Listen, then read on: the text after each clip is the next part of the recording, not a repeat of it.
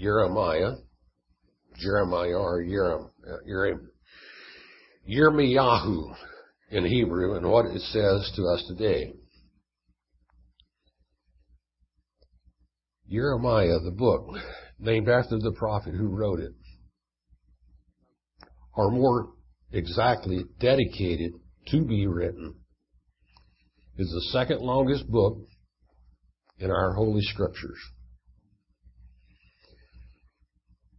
Its theme seeks to stimulate the people to search for the will of God. Are we searching for the will of God? And to repent from sin. Do we have sin that we haven't repented of?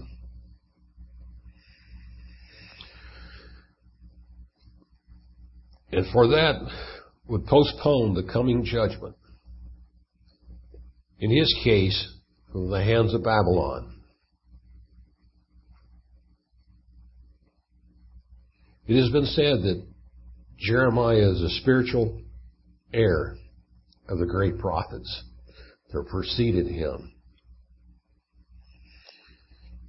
He combines the tenderness of Hosea, the fearlessness Amos, in the stern majesty of Isaiah. Like them, he is the first, he is first of all a preacher of repentance. Do we need to repent? Threatening judgment and at the same time holding out the promise of restoration. But even in his darkest moments, when he was truly despaired of the future of the Jewish state, his faith and trust in God do not forsake him. That was from Rabbi J.H. Hertz. Chapter 1, verse 1. These are the words of Yirmiyahu, the son of Hilkiah, one of the Kohanim, or priest, living in Anatot, in the land of uh, Benjamin. There are other persons with the same name in Scripture, where we are told specifically Jeremiah is, and in uh, who who and where Jeremiah is. And in verse two and three, the kings who were ruling over Judah at the time.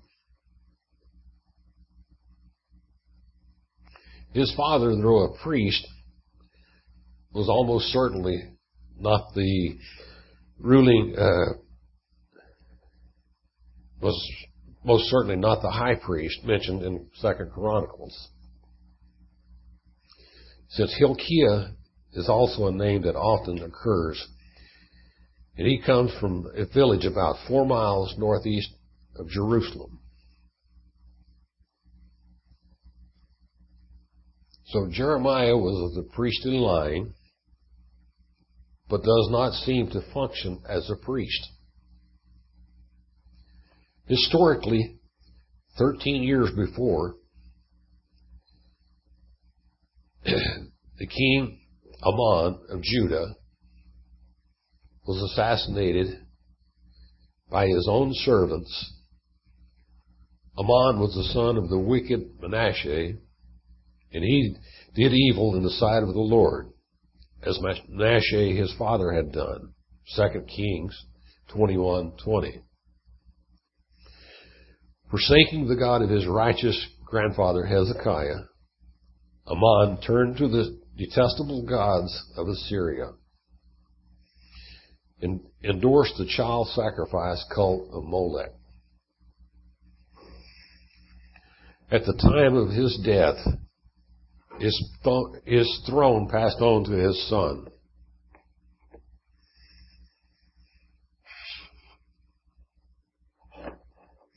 The eight-year-old uh, Josiah. Unlike his father Amon, Josiah did right in the sight of the Lord and walked in all the ways of his father David. Nor did he turn aside to the right or to the left. 2 Kings 22, 20, uh, 22, 2, excuse me. Young King Josiah had a heart for the Lord, and he loved the God of David. But he did not know the scriptures of David or the Torah. He knew that the Lord banished the northern tribes of Israel more than a century earlier because of their idolatry and high place cults. He had a heart for God, seeking God, and trying to right and try to do right. So he began a campaign to purge the land of adultery in the high places. And doing as much for God as he knew. But as I said, he did not know the scriptures. In fact, the written Torah had fallen into disuse. First being neglected, then forgotten, and finally lost. In our homes, in our daily lives, have the scriptures fallen to neglect? Into disuse? How long then before they will be forgotten and finally lost altogether?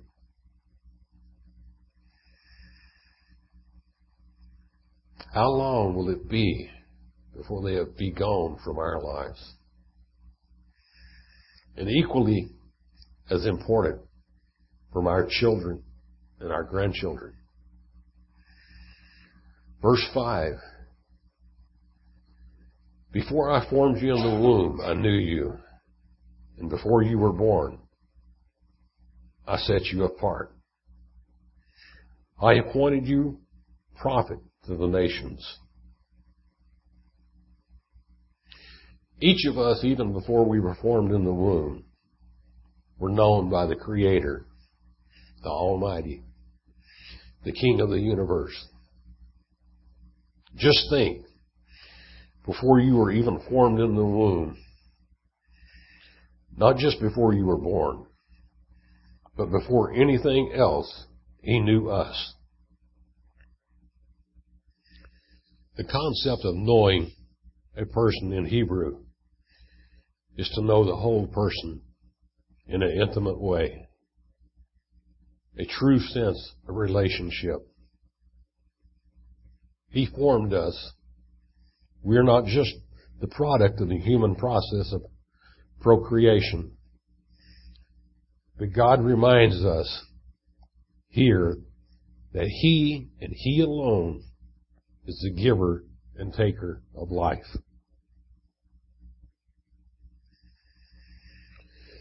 Some try to say, what right does God have to tell me what I can or cannot do? Well, He is the one that gave you life. He wants us to give it back to Him in a sacrificial way, not selfishly. He asks for our devotion with wholeheartedness. Kavinah.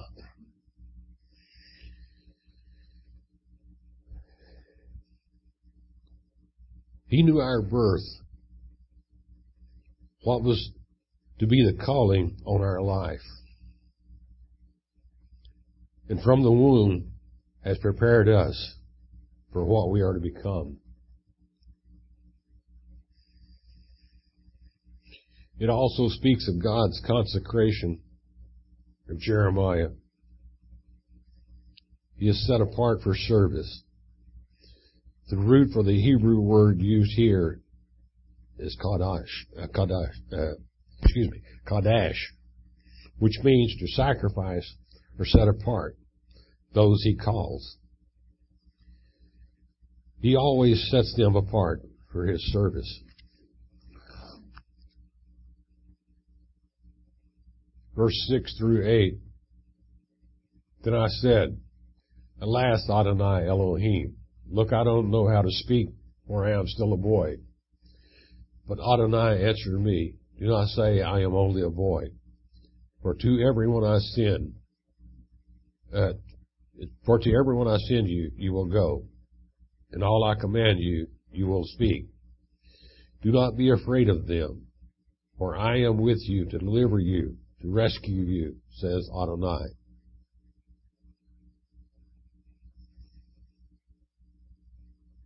Have you ever been reluctant about doing something you know that God has called you to do?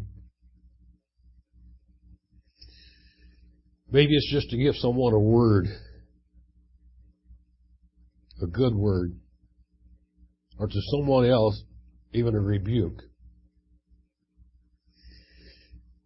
It could be to speak to someone about Messiah, or better yet, be specific about their salvation. Yes, me too. We are among good company and perhaps the entire community of believers. But look at what God does. He tells him not to be afraid. And remember, this is God who knows the beginning from the end, who's saying not to be afraid. So that should be sufficient to let go of any fears, step out, do what God tells you. Then Adonai gently touches him on his mouth and literally puts his words into it. Verse 9. Then Adonai stretches out his hand and touches my mouth, and Adonai said to me, Behold, I have put my words in your mouth.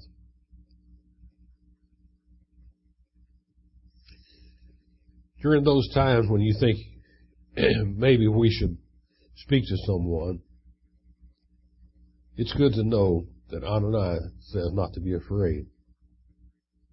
In fact, He will put His words into our mouths. It's happened to me, and I know it's happened to many more of us. We just need to be faithful and step out so to speak, and open our mouth in faith. These are never biting, bitter, or angry words, for even a rebuke comes in love. In Leviticus 19, 17, and 18, you are not to hate your brother in your heart. Instead, you are to firmly rebuke your neighbor and not bear sin because of him. You are not to take vengeance, nor shall bear any grudge, but you love your neighbor as yourself. Later in verse 13 and following, the word of Adonai came to me a second time saying, What do you see? I replied, I see a boiling pot that is tilting away from the north.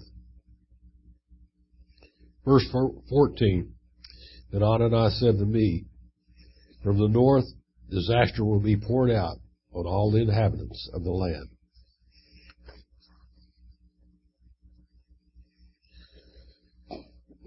Verse 16 I will pronounce my judgment on them for all their wickedness. They have forsaken me, offering incense to other gods, worshipping the works of their hands. The judgment was prophesied against uh, Judah for what? It was for their wickedness in abandoning Adonai and for worshiping what their own hands had made. Are we worshiping what our hands have made? What is it that takes precedence over our lives? With whom do we spend our time? Or maybe it is what are we doing or not doing?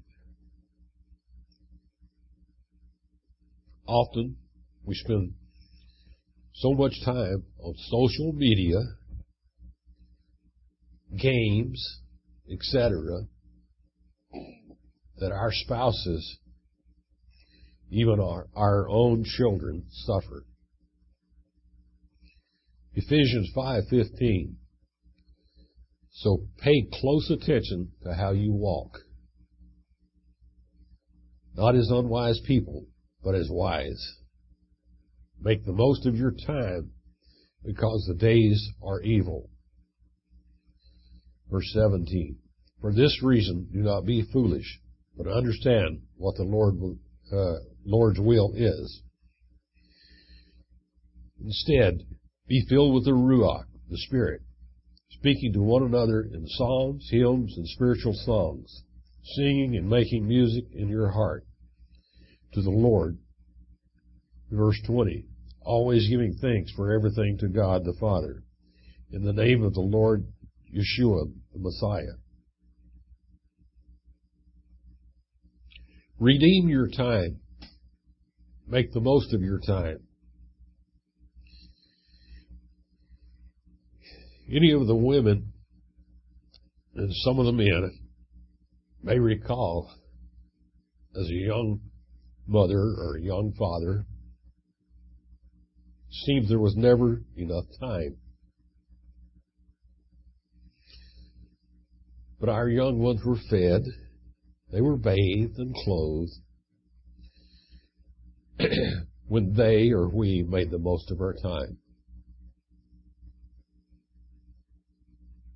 I can relate to this because I remember my youngest daughter when she was born. She was small. And her mother was afraid that she would drop her when she bathed her. So, wow, I got to bathe her. And I also changed some diapers too. The days are evil, or as other translations say, we live in evil days. But we can make the most of our time for the Lord. Back to Jeremiah, now in chapter 2. Again, the words of Adonai came to me saying, Go and cry in the ears of Jerusalem, saying, Thus says Adonai, I remember the devotion of your youth, your love as a bride, in the way you followed me in the wilderness, in a land not sown.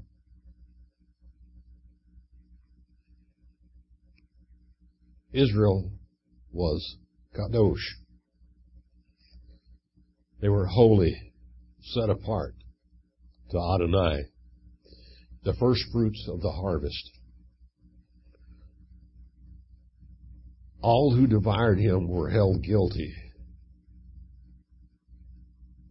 Catastrophe overtook them. It is a declaration of Adonai.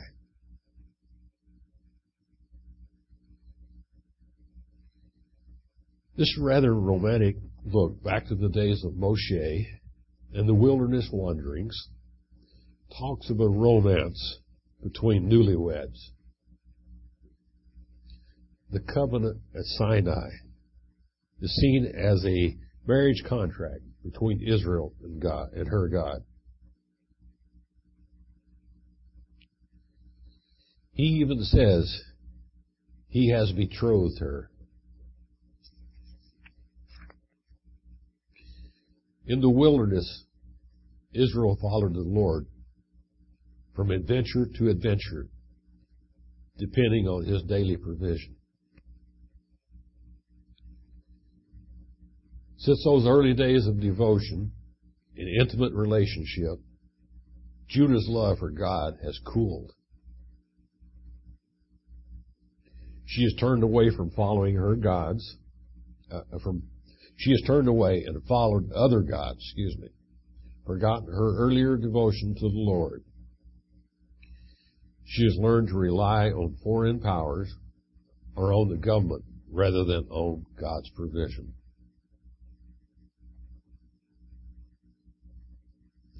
Are we relying on the government rather than on God?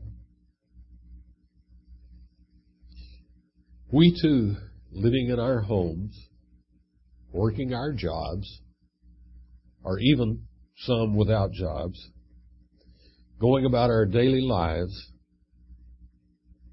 have forgotten that it is only by the Lord's provision we live and breathe. It is He who we should depend on for our daily provision. Not our jobs, not our government. In the book of Revelation, the masters re- rebuke the Ephesian believers with similar words, saying that they had abandoned the passion, affection of their early faith. He warned them that if they did not repent, he would remove the light from their midst. Revelations 2, 4, and 5.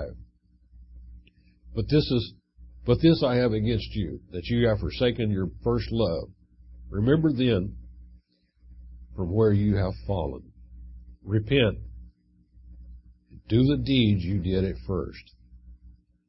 If not, I will come to you and remove your menorah, your lampstand, from its place, unless you repent.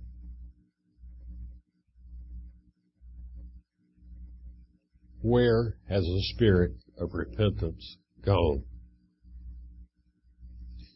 Is it still among our midst? King Josiah reformed, uh, Reformation failed because the people's repentance was shallow. They continued in their selfish uh, selfishness and worship of idols. Jeremiah lists their sins, predicts God's judgment, and begs for repentance. When we ignore sin and refuse to listen to God's warnings, we invite disaster. We must not settle for half measures in removing sin. Unconfessed sin brings God's full punishment. It is completely useless to blame anyone else for our own sins. We are accountable to God before anyone else. We must answer to Him for how we live and for what we say. Our duty is to admit, to submit to His authority by following His plan, not our own. We can have a loving relationship with Him and serve Him with our whole hearts. Kavina. Our God still transforms people by changing their hearts. His love, and His love only, can eliminate the problems caused by sin. Know that right now, we can have assurance of a new heart by loving God, trusting the Messiah to save us and repenting of our sins. If you've never done so, we would like to pray with you today to receive that forgiveness of sin. Those of us who have trusted Him, has our heart grown cold? Has it become hardened by hurt or by other things crowding out that joy of the love we had when we first trusted Messiah. Today is the day, and now is the time.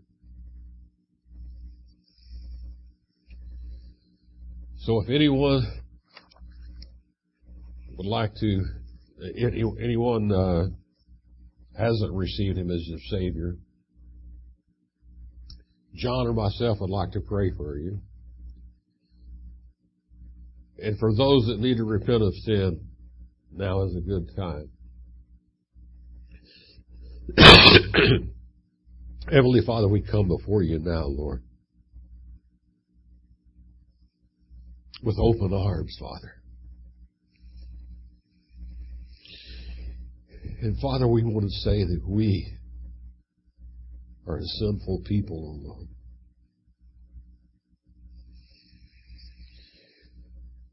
For we commit sins daily, Father. But we want to humble ourselves, Lord, and want to give ourselves over to you completely. We want to do your will, Father. Not be selfish and not hold back, but give you everything, give you our all. And repent of our sins, O oh Father. Forgive us, please, O oh Lord. For like Israel, O oh Lord, we are a sinful people. And we just ask your forgiveness. Be with us and go with us throughout this day, O Lord. Keep your hand upon us. In Yeshua's name. Amen.